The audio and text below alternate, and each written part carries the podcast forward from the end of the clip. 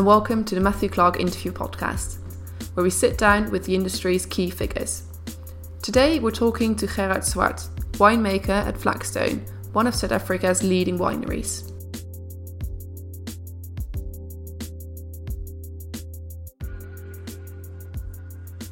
Thank you very much for having me here today, um, Gerard.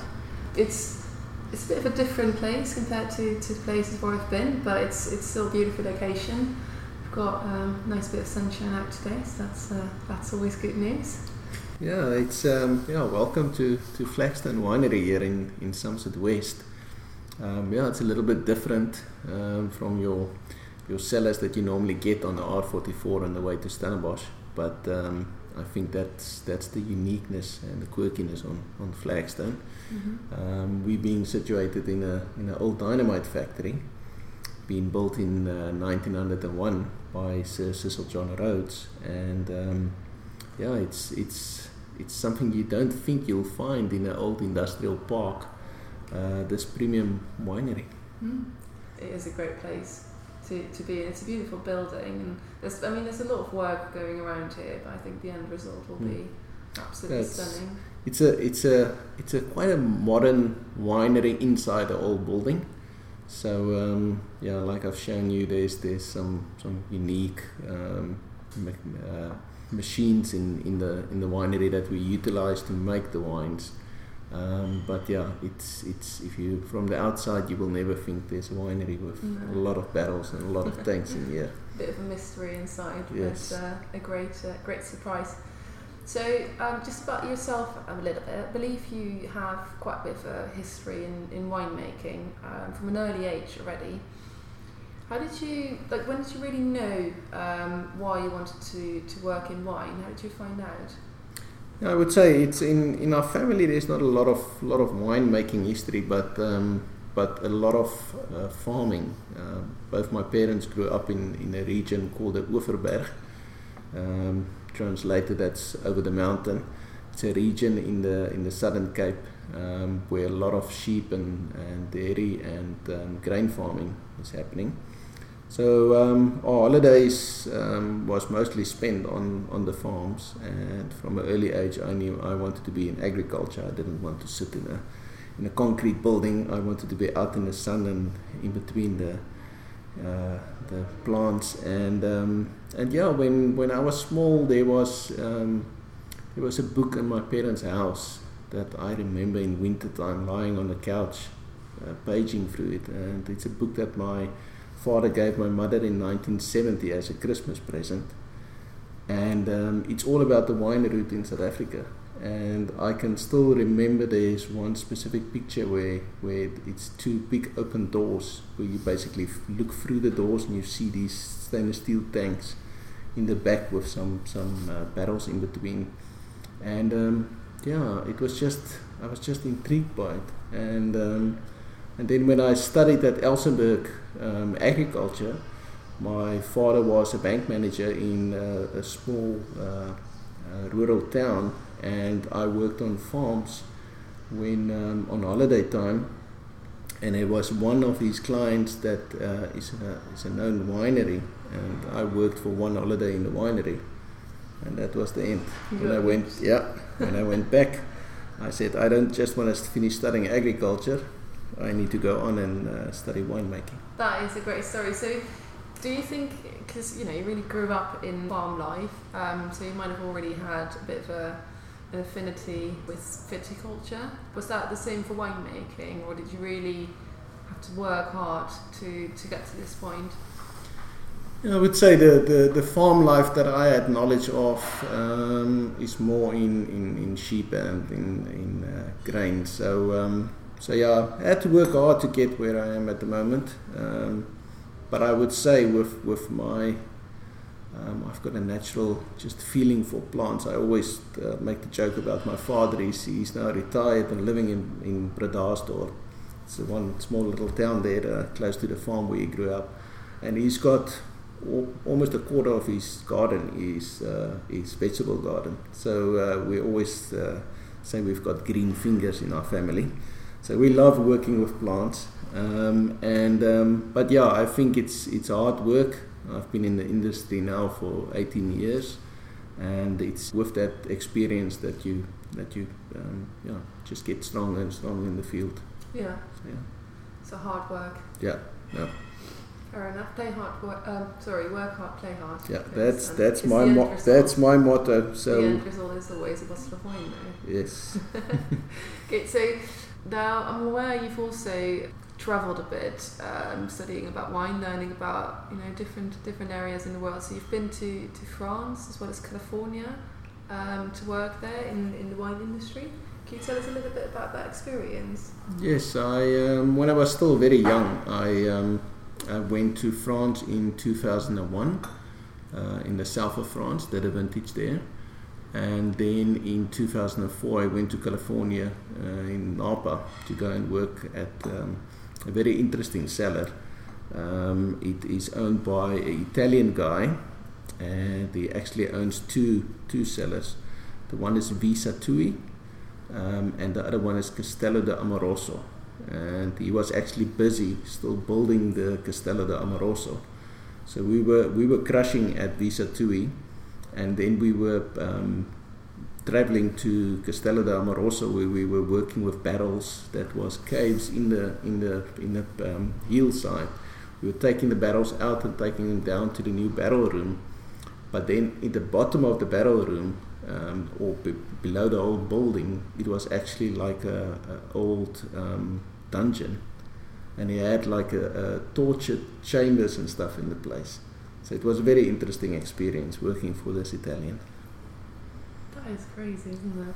So, um, did, do you think you really took those experiences and implemented them here, or more took those experiences and, and, and used them here to to make it even better?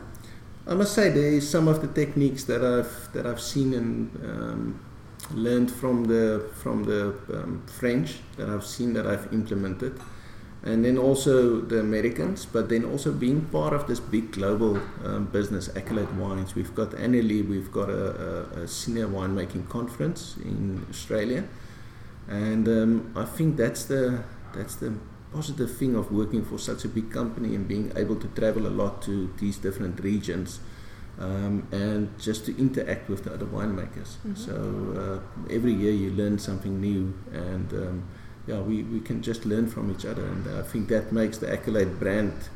Uh, the business just much stronger having all these uh, different countries where the winemakers can experience or can um, uh, communicate with each other and um, yeah Hmm.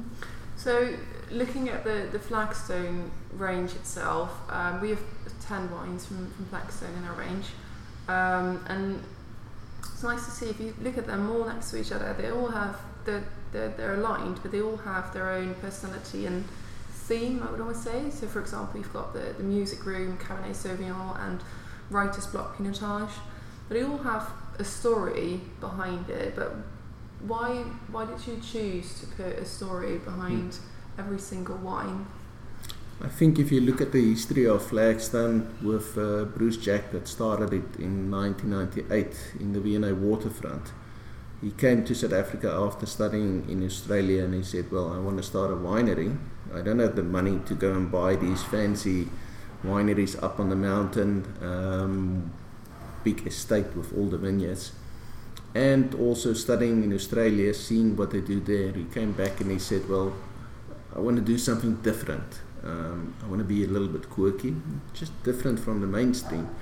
So he came back with that knowledge of what's happening in the Australian industry and said, well, let's implement it here in South Africa. Let's go out and let's go and search for unique vineyards, for pockets in South Africa where there's really something unique and let's make more wine from that. And I think that's basically the philosophy of, of Flagstone.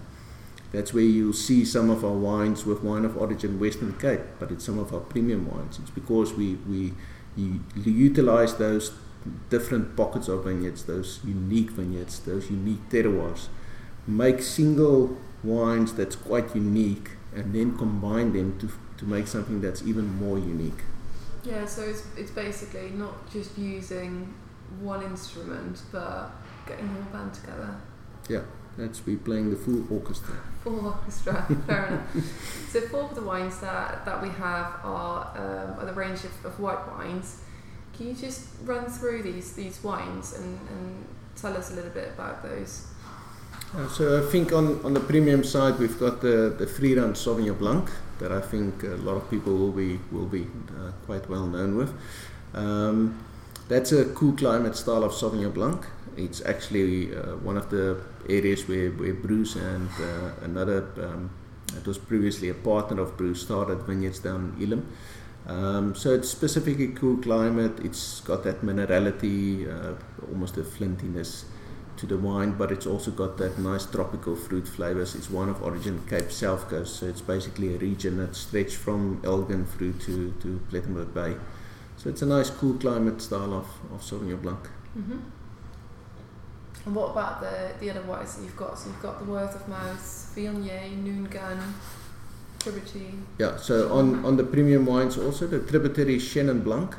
Um, that's a wine made from old bush vines. So uh, the one vineyard is uh, was planted in 1976 and the other vineyard was planted in 1982. So the whole idea of that is to, to really uh, make a wine that gives a tribute to these old um, uh, vineyards that we've got in South Africa, old bush vines, and um, it's a nice complex Chenin Blanc. Uh, we make 25% of that fermented in barrel and the rest in stainless steel. And then the word of mouth. Um, Viognier is quite an interesting uh, varietal, and you get different styles of Viognier. You get uh, more the perfumy style, and then you get more the dried fruit style, and where people will sometimes put a lot of oak on on, on the on the uh, Viognier. It's almost like your old Australian type of Chardonnay. For me, what I want out of a Viognier is I want that uh, feminine style. I want that perfuminess, uh, that elegance, and uh, again a combination of two specific terroirs, giving more, me more that cooler climate style but still getting that nice perfumey aromas that you get from Viognier. And then the last one, the Noon Gun, so that's our lifestyle uh, wine. That would be a, a wine that um, a lot of people will enjoy wine by the glass. So it will be a house wine. That's a blend of Chenin Blanc, Sauvignon Blanc, and Viognier. It's 45% Chenin, 35 Sauvignon, and 20% Viognier. And the Chenin gives that nice tropical fruit flavor. The Sauvignon Blanc gives the freshness, and the Viognier just adds depth to the wine, give, gives it a nice structure, and gives that little bit of perfuminess to that. Mm-hmm. So, what's the story behind Noon Gun? Because the bottle itself has got this, this quite big cannon on, on the label. What does that refer to? So the Noongan is a lot of these wines will refer back to some of the history in, in Cape Town because Bruce started the, the winery in 1998 at the V&A waterfront. Um, so the Noongan is actually situated in Cape Town on Signal Hill and that would fire at 12 in the afternoon and that was a way for the ship captains in the old days to determine time to make sure the chromatograph that they had on the, the ship was accurate so they could set the chromatographs to 12 o'clock so it's very interesting in Cape Town if you're walking around in the streets and at the coffee shops if you want to know who's the tourist in town you just wait till 12 o'clock and see who jumps underneath the table and then you'll know who's the tourist Fair enough. Well, time for lunch then, isn't it? 12, yeah, 12 yeah. o'clock.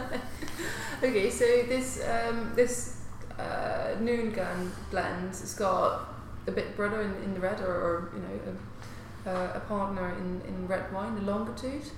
Yes. Tell us a little bit about that. Yeah, so Longitude is a Shiraz Cabernet Sauvignon Malbec blend. Um, basically the same percentages 45, 35, and 20% Malbec. Shiraz will give you that nice red berry fruit and also the spiciness, where the Cabernet Sauvignon gives more the darker fruit and a, and a, and a good structure to the wine. And Malbec is just the one that just polish it off with nice red berry cherry flavors um, and just giving a nice soft tannin to the wine. What about the story behind this wine then? Longitude? So the, the longitude, it links in with the Noon Gun actually. Mm-hmm. So if you look on the longitude label, you'll see the old um, ball tower um, that the clock tower that's been in the, or that is in the waterfront, and that big ball would drop also at 12. So the problem was that the, the ship captains couldn't sometimes see the, the, the gun, um, the Noon Gun, and the thing is they didn't set it on the sound because the sound travels slower than time. So they would look at the with um, at the plume of smoke that they'll see when the gun fire at 12.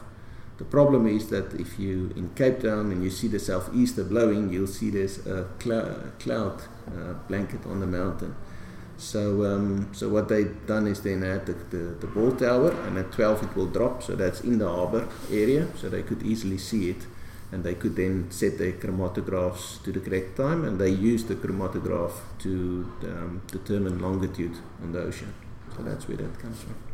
They're, they're nice partners in crime uh, in that yes, regard. There we go.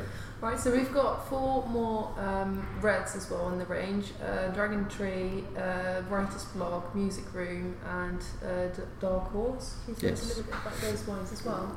Okay, so dra- Dragon Tree, the, where the longitude is in the lifestyle range, the Dragon Tree will be in our premium range, and that is what we call a Cape blend. So in South Africa, um, like you've got a Bordeaux blend in France um, or Rhone blend, in South Africa we've got a Cape blend where you need to have at least 30, 30% um, pinotage and a maximum of 70% pinotage in the wine.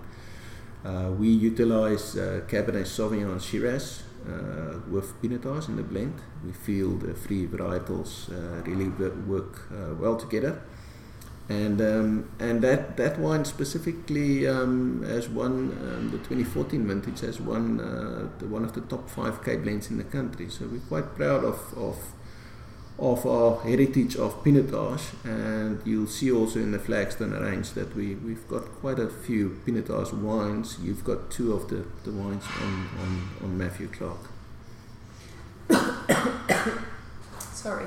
Um, so, so what about the writer's block then? Because that's that's one of the that's the Pinotage that we have in our range. Yes. So so writer's block is our, our premium or super premium Pinotage. Um, writer's Block is an interesting vineyard. It's situated in the Breede Kloof, uh, high up on the mountain. It's it's around 650 to 720 meters above sea level, and um, it is just really a great vineyard. Um, so high up on the mountain, having very cool um, evenings, um, and then quite moderate day temperatures we are harvested quite late combined uh, compared to, to some of the other Pinot Pinotage vineyards in, in South Africa. We only start harvesting um, that vineyard end of February, where most of the other producers are finished with their Pinotage. And um, yeah, it's just a great vineyard. And the only problem situated so high up in the mountain is we've got competition with our four legged friends, the baboons. So they also love the pinotage, and um, and they will help us harvest it. Um, the only problem is we don't get the fruit. So, um, but yeah, it is it is a really a great vineyard, and it's a great pinotage. That wine has been in the ten vintages um, that I've made now. Five of them has been in the um, in the ABSA top ten competition in South Africa for the best ten pinotages in the country. It's been voted as in the top ten. Oh, that is absolutely amazing, isn't yeah, it? So, so we, we're proud. We're very proud of, of, of that specific wine. And yeah. then um, yeah, and then the next is the Cabernet Sauvignon, the Music Room. Now the Music Room is uh, is a very interesting blend. It's again these unique terroirs that I work with that um, that uh, we searched out, and it is a, a, combination of two warmer climates. But then there's one that's the the oddball is um, is Elgin, where people are quite known for that region with uh, Pinot Noir, Chardonnay, and Sauvignon Blanc. We've got uh, Cabernet Sauvignon, but we, we only harvest it in the first to the second week of April, so it's quite quite late in the season. But the great thing of that is we get a what we call a long hang time for the fruit, so the fruit can ripen perfectly um, without the sugars going too high. So we've got a nice, elegant style of wine. Now, combining the two warmer climates, the one giving a lot of structure, the other one more primary fruit, that one gives the elegance to the wine. And depending on the vintage, we'll use a little bit more or less of, of that cool climate fruit. Mm-hmm. But it really just, just takes the wine to the next level. Mm-hmm. All right, and then the Dark Horse Shiraz? Uh, the Dark Horse Shiraz, um, that again is a combination also of three different uh, terroirs. Um, but uh, that is also a wine that um, that's quite interesting. The name of dark horse. So when you look at, at Shiraz vineyards, if you look at a Cabernet Sauvignon or a Merlot, you'll see the shoots are quite up in the in the in your um, trellising system. It's just a neat and tidy vineyard. If you look at Shiraz, the canes are very flexible, so you've just got a little breeze going through the vineyard, and all your work is undone. All the canes are lying over each other, and um, it just looks messy and scrappy. And then if you look at the bunches, you see these big bunches and quite big berries compared to Cabernet Sauvignon. The color doesn't look that that dark, and um, then you think, oh, how can I make really a top class wine out of it? Then you bring it into the cellar start making, start doing those punch downs on the on the fermentation, and suddenly this color comes out and this sweet red cherry berry aromas and the spiciness, and uh, that's why we call it the dark horse. It's quite an uh, untamed variety in that yes, in that case. It, it can be quite a beast. Yeah. right now, just to, to, to talk about the, the final wine that we have in our range, it's a rather special wine. Um, it's the Flagstone Time and a Place Pinotage Reserve. What makes this wine so incredibly special? Yeah, see that that's now see that's where I said the the, the broad range of pinotage that we make and the time and place is if you take from the writer's block um, the block runs from a southeast slope over to a northwest slope and um, and it comes down from the top part of the block down the mountain. Basically, it, it drops in altitude of around uh, 70, 80 meters, and um, that would be normally on the northwestern side. That's the little bit warmer warmer side of the vineyard, and the top part. So that's that's where really the the, the vineyard it struggles. It's very um, uh, a lot of stones, very stony soil, and um, it's just you get an incredible concentration on those on those uh, wines from that fruit. And um, what we've done in 2010, we started with this wine, and we were tasting through for the writer's block. Out of all our barrels from that vineyard, we were tasting and saying, "What's good enough to go really into writer's block?" And we would just be tasting some of the barrels and say, "Well, th- this is almost too good to go in writer's block. We need to do something with it."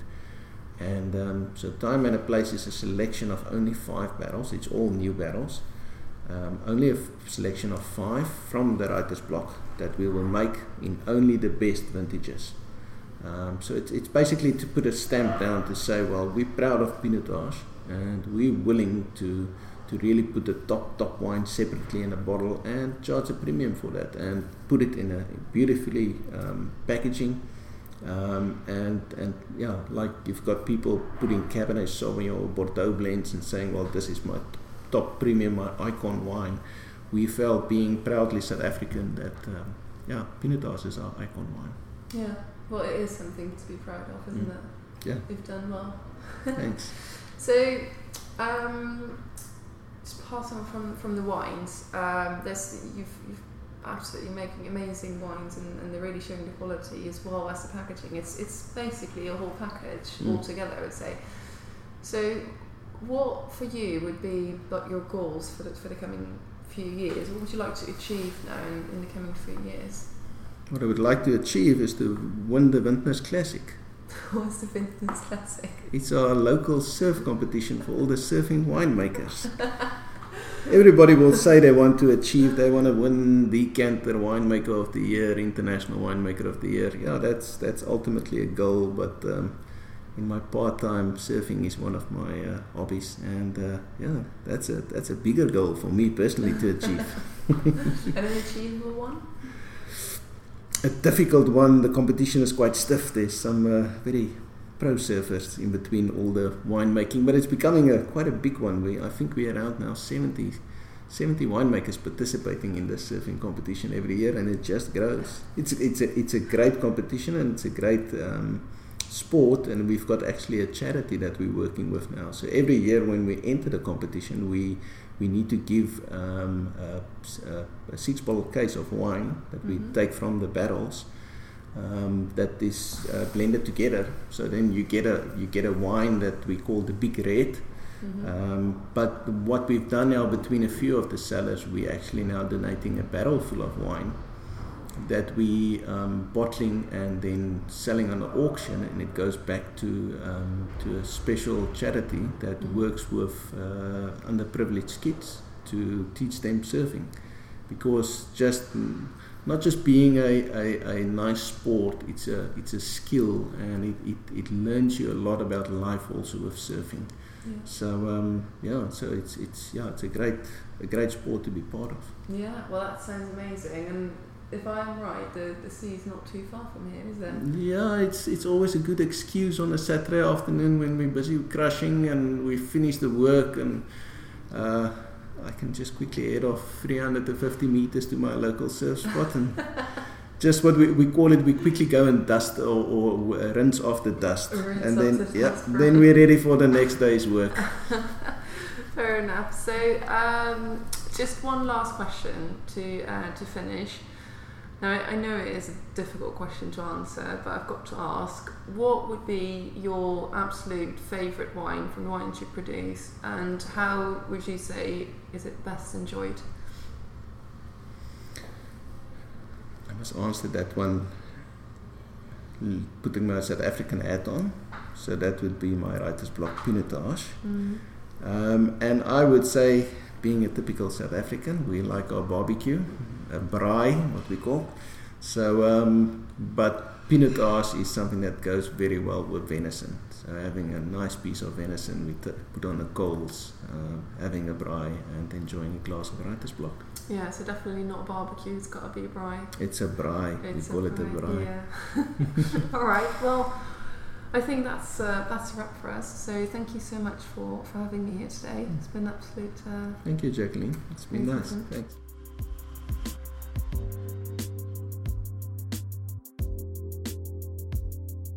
Find out more about Flagstone Wines, visit the Matthew Clark website or speak to your account manager.